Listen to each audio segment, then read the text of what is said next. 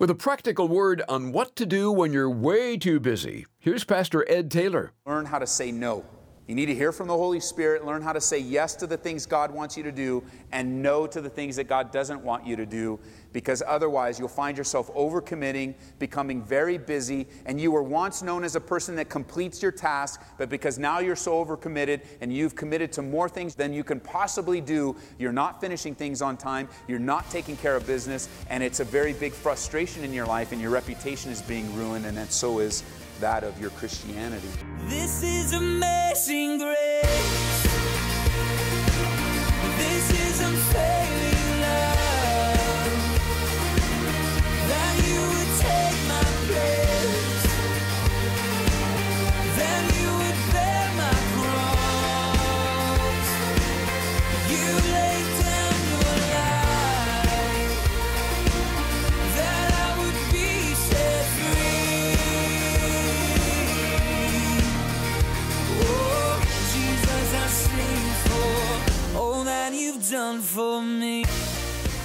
Can be a challenge for some to recognize that the need is not the call. The call is the call.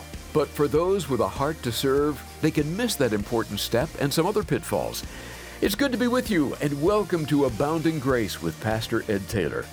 We've been focusing on the gift of ministry here lately. It's truly a remarkable gift, but not without some pitfalls, like being too busy, overly burdened, bothered, or becoming bitter and then burned out. These hazards can be avoided, but first, we'll hear more on how this important gift operates. Starting off in Acts 6, here's Pastor Ed. Chapter 6, homework. It says that we'll give ourselves continually to prayer and to the ministry of the word. And the saying pleased the whole multitude. And then notice verse 7 the word of God spread, the number of disciples multiplied greatly in Jerusalem, and a great many of the priests were obedient to the faith. That's what happens when you do things God's way, with God's giftings and God's timings. God, He spreads His word, people's lives get changed, and disciples multiply. It's wonderful. A couple pages over, chapter 9, verse 36. Here's another example in the early church. We're looking at the gift of ministry or the gift of service. We've already seen some characteristics.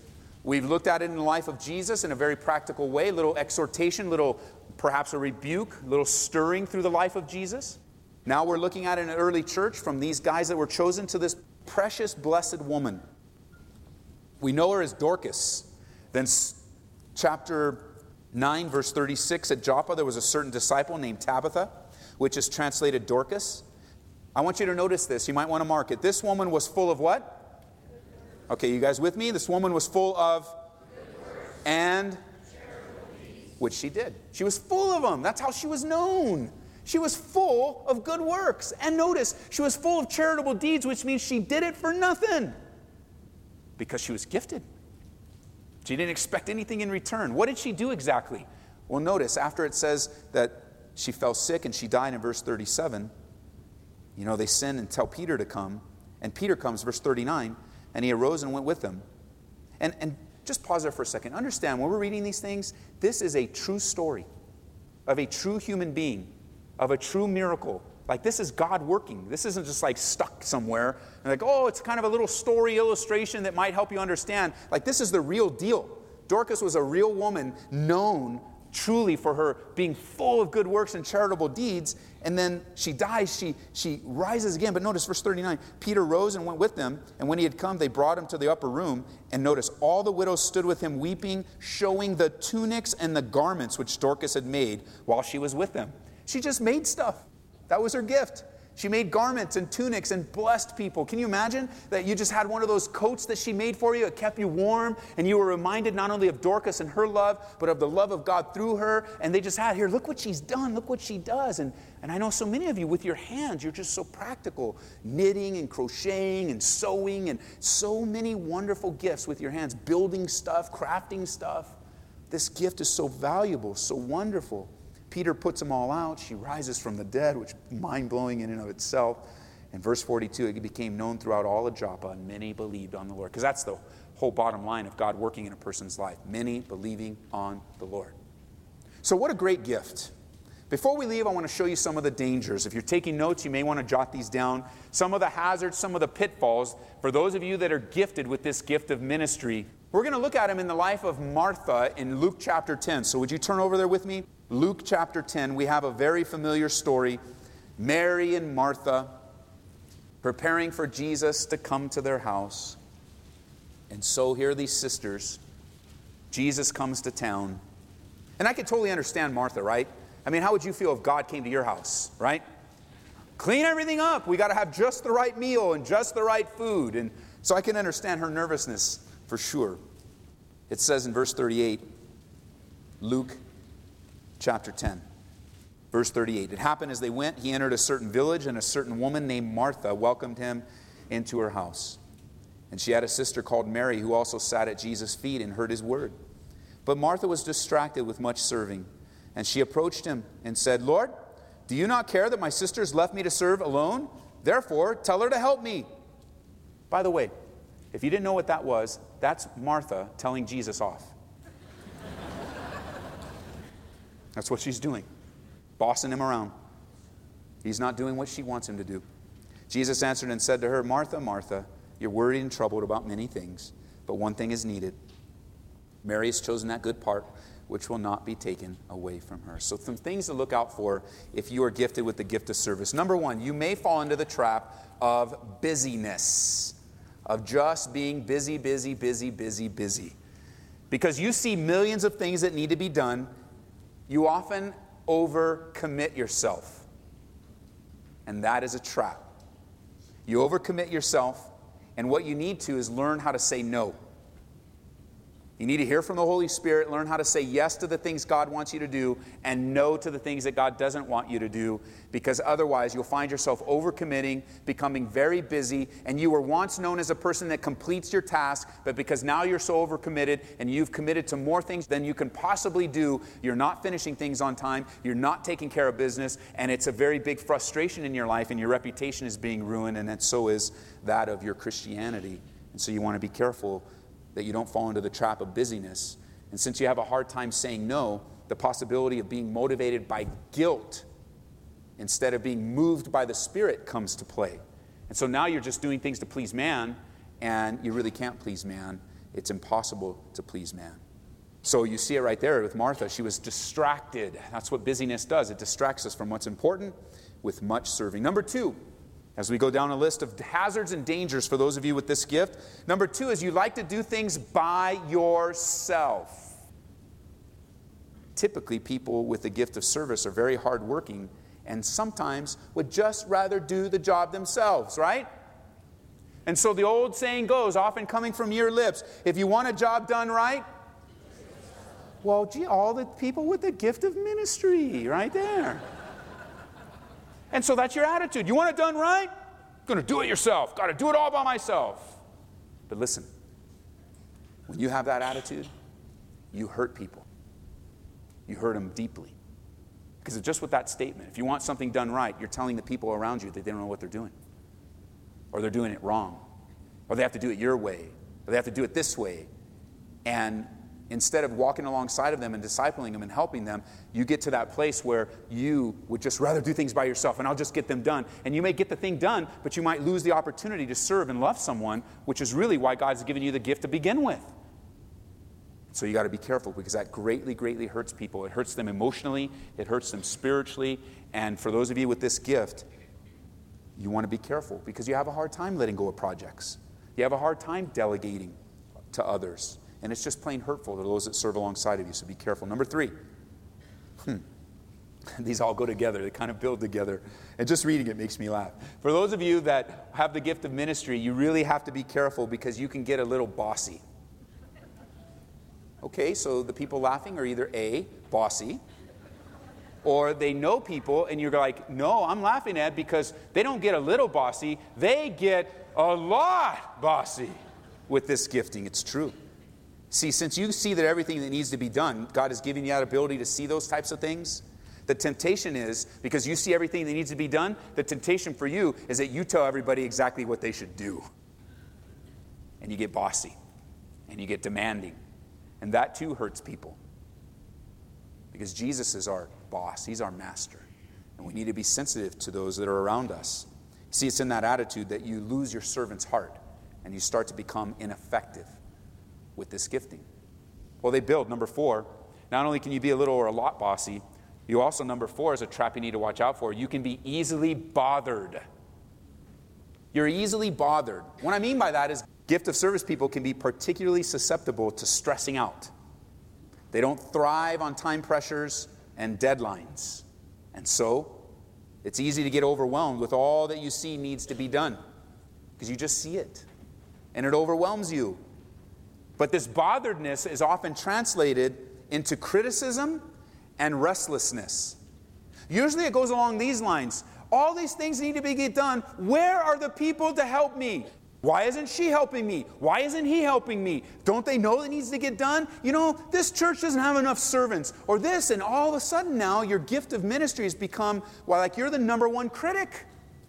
As if, here's the danger it's almost as if you know everything there is to know about everyone.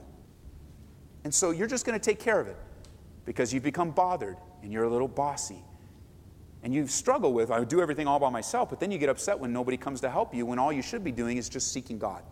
Serve Him. If there's a need for help, then pray the Lord of the harvest to send laborers into His harvest. But it doesn't mean you don't do what God's called you to do. And so you get bothered, you get restless, you become critical. You not only do you see things that need to be done, but you also conclude that nobody else and you start talking in extremes, right? Nobody knows the trouble I'm in. And then we all ask you to stop singing. I mean, you just get so mad and you get bothered and you get critical. And, and here, it's easy. At this point, it's easy for you to forget who you're serving. You're not serving man, you're serving God. And so you're serving man. If you're trying to please man, you're going to fail miserably. You can't please man. Okay, understand that. The fear of man is a snare, it's a trap. You can't please man. I mean, I've used this often. Let's just say, in my mind, I heard that the left side of the sanctuary has been really upset with me lately. So today I've decided, you know, Lord, I'm just going to please the left side of the sanctuary. So my whole entire time, I actually moved the pulpit over here and I just teach you guys until I get a sense of all your faces. Are you guys okay with me? You all right? All right? Happy? Everything's fine? You guys okay? You're going to go home okay? You're fine? Great. Wonderful. But then on that side of the room, they're like, wait a minute. He's not looking at us. Hi, guys. I'll be back with you in a minute. But you know, he's not looking at us. He's not paying attention to us. And in my mind, I'm thinking, oh, man. Okay, you guys all right? All right. You guys all right? Sure. All right. I know you guys are mad, but I'm really sorry. I'm so sorry. You guys don't tell the left side, but you guys are the best. You're the best. Okay, don't tell them. But they heard me, and now they're really mad at me, and I'm running over here, and I'm running over here. You know, in a practical way, many of you live your life just like that. You try to please this guy over here, and you go to bed at night. Oh, they're really happy with me. But then this one over here hears you didn't get enough attention, so you got to run over there and you go, Are you okay with me? I'm okay. And it's a trap.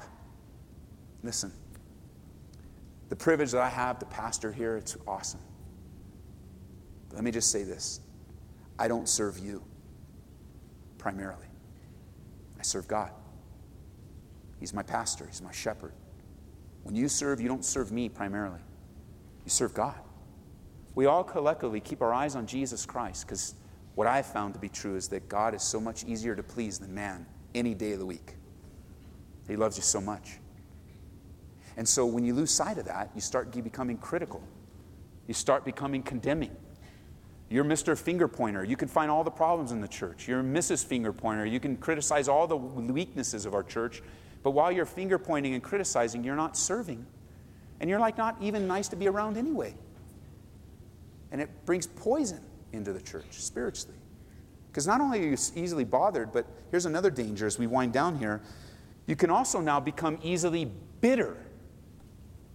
And I'm not just talking about like having a bitter mind. I mean, bitterness takes root in your heart because anger and frustration happens a lot when no one else is helping you. And that's all you see. And you're just looking at all the negatives of things and and I'll tell you, you got to watch out for this. Just if you're bitter right now, just pray that God washes out your heart. You don't need to be bitter. It's a joy serving the Lord. It's work, it's difficult. You may or may not have help, but you got Jesus. What else do you want? He'll be your sufficiency and your strength. And as you are getting through some of these dangers, you'll find that God will bring people to help you. I promise you. I've seen God work over and over again. Another danger, number six, you can easily get burned out. That makes sense, right? Because that's what bothered, busy, bitter people do. They get burned out. I mean, you get so bothered and busy and bitter, you'll tell God off, won't you? Just like Martha did. Oh, I would never do that, Ed. I would never tell Jesus off. Really? We recorded your prayer six days ago. And there you are in your prayer room. Oh, God, I can't believe nobody helped me. I mean, I want to be right, but God, would you just. And like, oh, that's Martha all over again.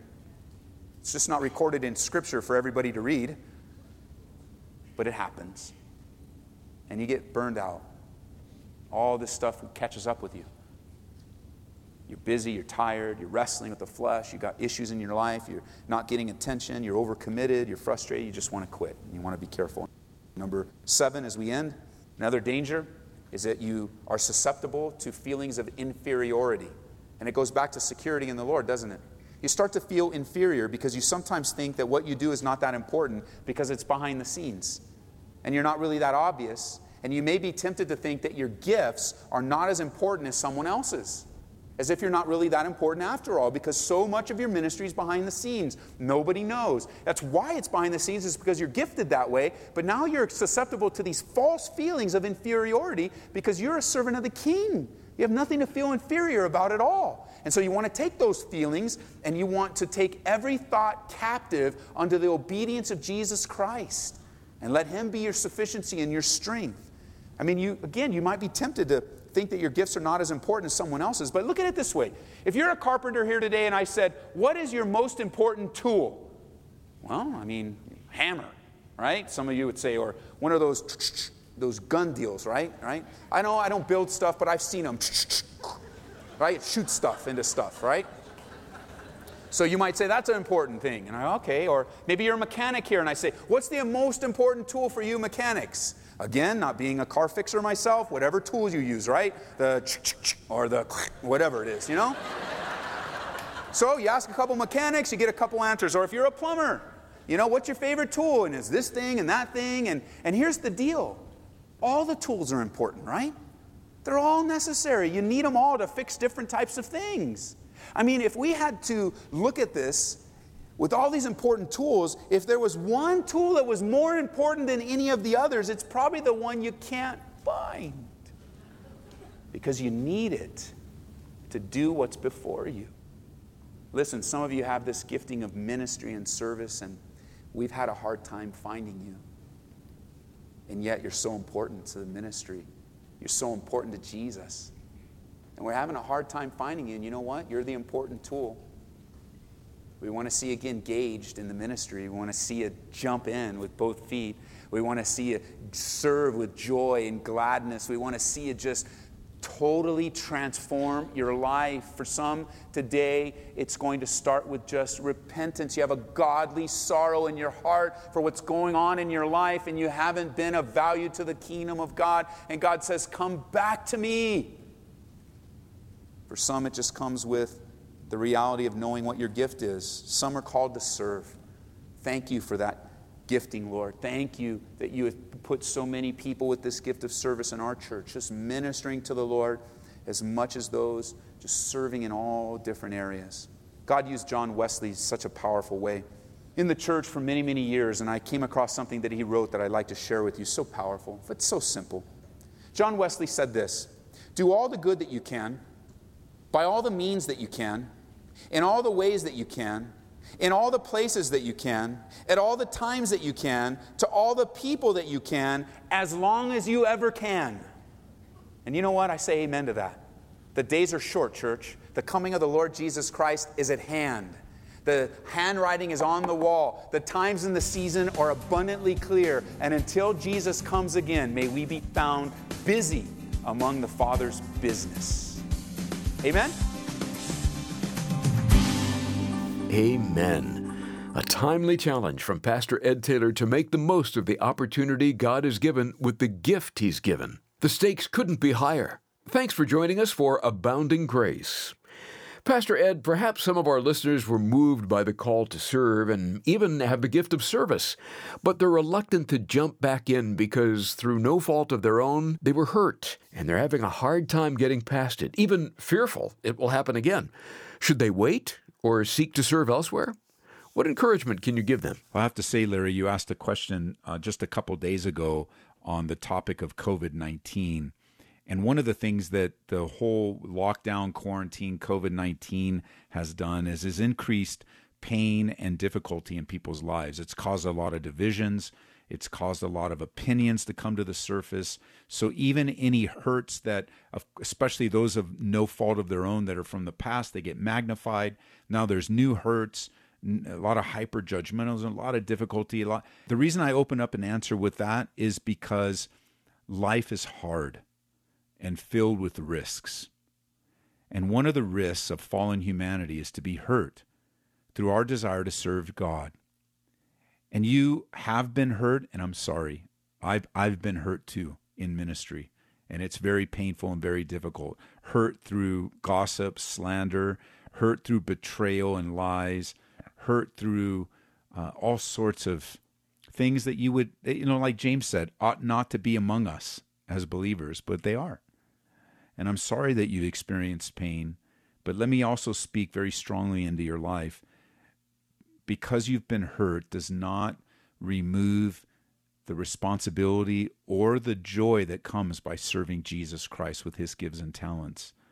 So I'm going to encourage you not to wait, but to jump in and begin serving people again, and to jump in and begin serving in your church again, and to jump in and begin serving at the abortion clinic or uh, down at the at the rescue mission or being that witness, that light of a believer in your workplace, jump back in and be ready to be hurt again. You see, in trying to avoid being hurt, you're just causing more pain by disobedience. And I'm sorry, I, I can't say that more. I can. I, there's a part of me as the, in this question that I can feel some of the pain that you are going through because I filter it through some of the pain that I go through and that I'm currently going through. But there's nothing more fulfilling than pressing on and persevering through the pain. And as one pastor mentioned, I think I first heard this through Pastor Skip Heitzig, but it's not exclusive to him. But I love Pastor Skip's teaching. He said that we we need to learn how to have a thick skin and a soft heart. And you know the problem when you're hurt, you actually begin to do the opposite. You develop a thick heart, a hard heart, and a thin skin. And you can just pray that the Lord would soften up your heart and thicken up your skin so that you might be able to run your race with joy, serving God by serving others. And let me just say this let me just say this God loves you, and He too was hurt by sin. And He chose to respond in love by sending His Son, Jesus Christ, who also was hurt because of sin. God the Son, the eternal Son, sacrificing His life for you and me. And what a great opportunity we have to respond by jumping right back in and sacrificing our lives on behalf of others in the name of Jesus Christ? Great, great question. And, uh, you know, let me just take a moment and pray. I just feel like I need to pray for those listening. Father, I pray for the hurting, for those that have been wrecked by ministry or by serving by other people. I wish, God, that you could just, uh, well, I don't wish, I ask that you would heal them and touch them and begin to enable them and strengthen them to step up and serve you wholeheartedly again. In Jesus' name. Amen. Thanks again, Pastor Ed, for those words of encouragement. Before we wrap things up, I do want to mention a few things that may be of interest to you. For those who would like to hear this study from Romans again, just go online to aboundinggraceradio.com. There's a lot that goes into making all this happen, as you might imagine, and we look to the Lord to provide and guide. And if He's leading you to take an active role in the ministry through either monthly support or a one time donation, first of all, thank you. And second, we'd like to send you something as a tangible expression of our gratitude. When you give $25 or more, you're invited to request Don Stewart's excellent book, 25 Signs We Are Near the End. In these difficult days, many are wondering how close we are to the end. Well, Don Stewart looks to the Bible to help you answer that. He believes there are 25 signs that would suggest we are near the end, like the miracle of Israel's survival the preparations being made to build the third temple. The stage is also being set for the Ezekiel 38 and 39 invasion. Read all about it in 25 Signs We Are Near the End. Just call 877 30 GRACE and we can take your request. There's much more to come in Romans, so try to set aside a half hour each day to join us for Abounding Grace as Pastor Ed Taylor relates the truths we find here to everyday living. This is amazing grace.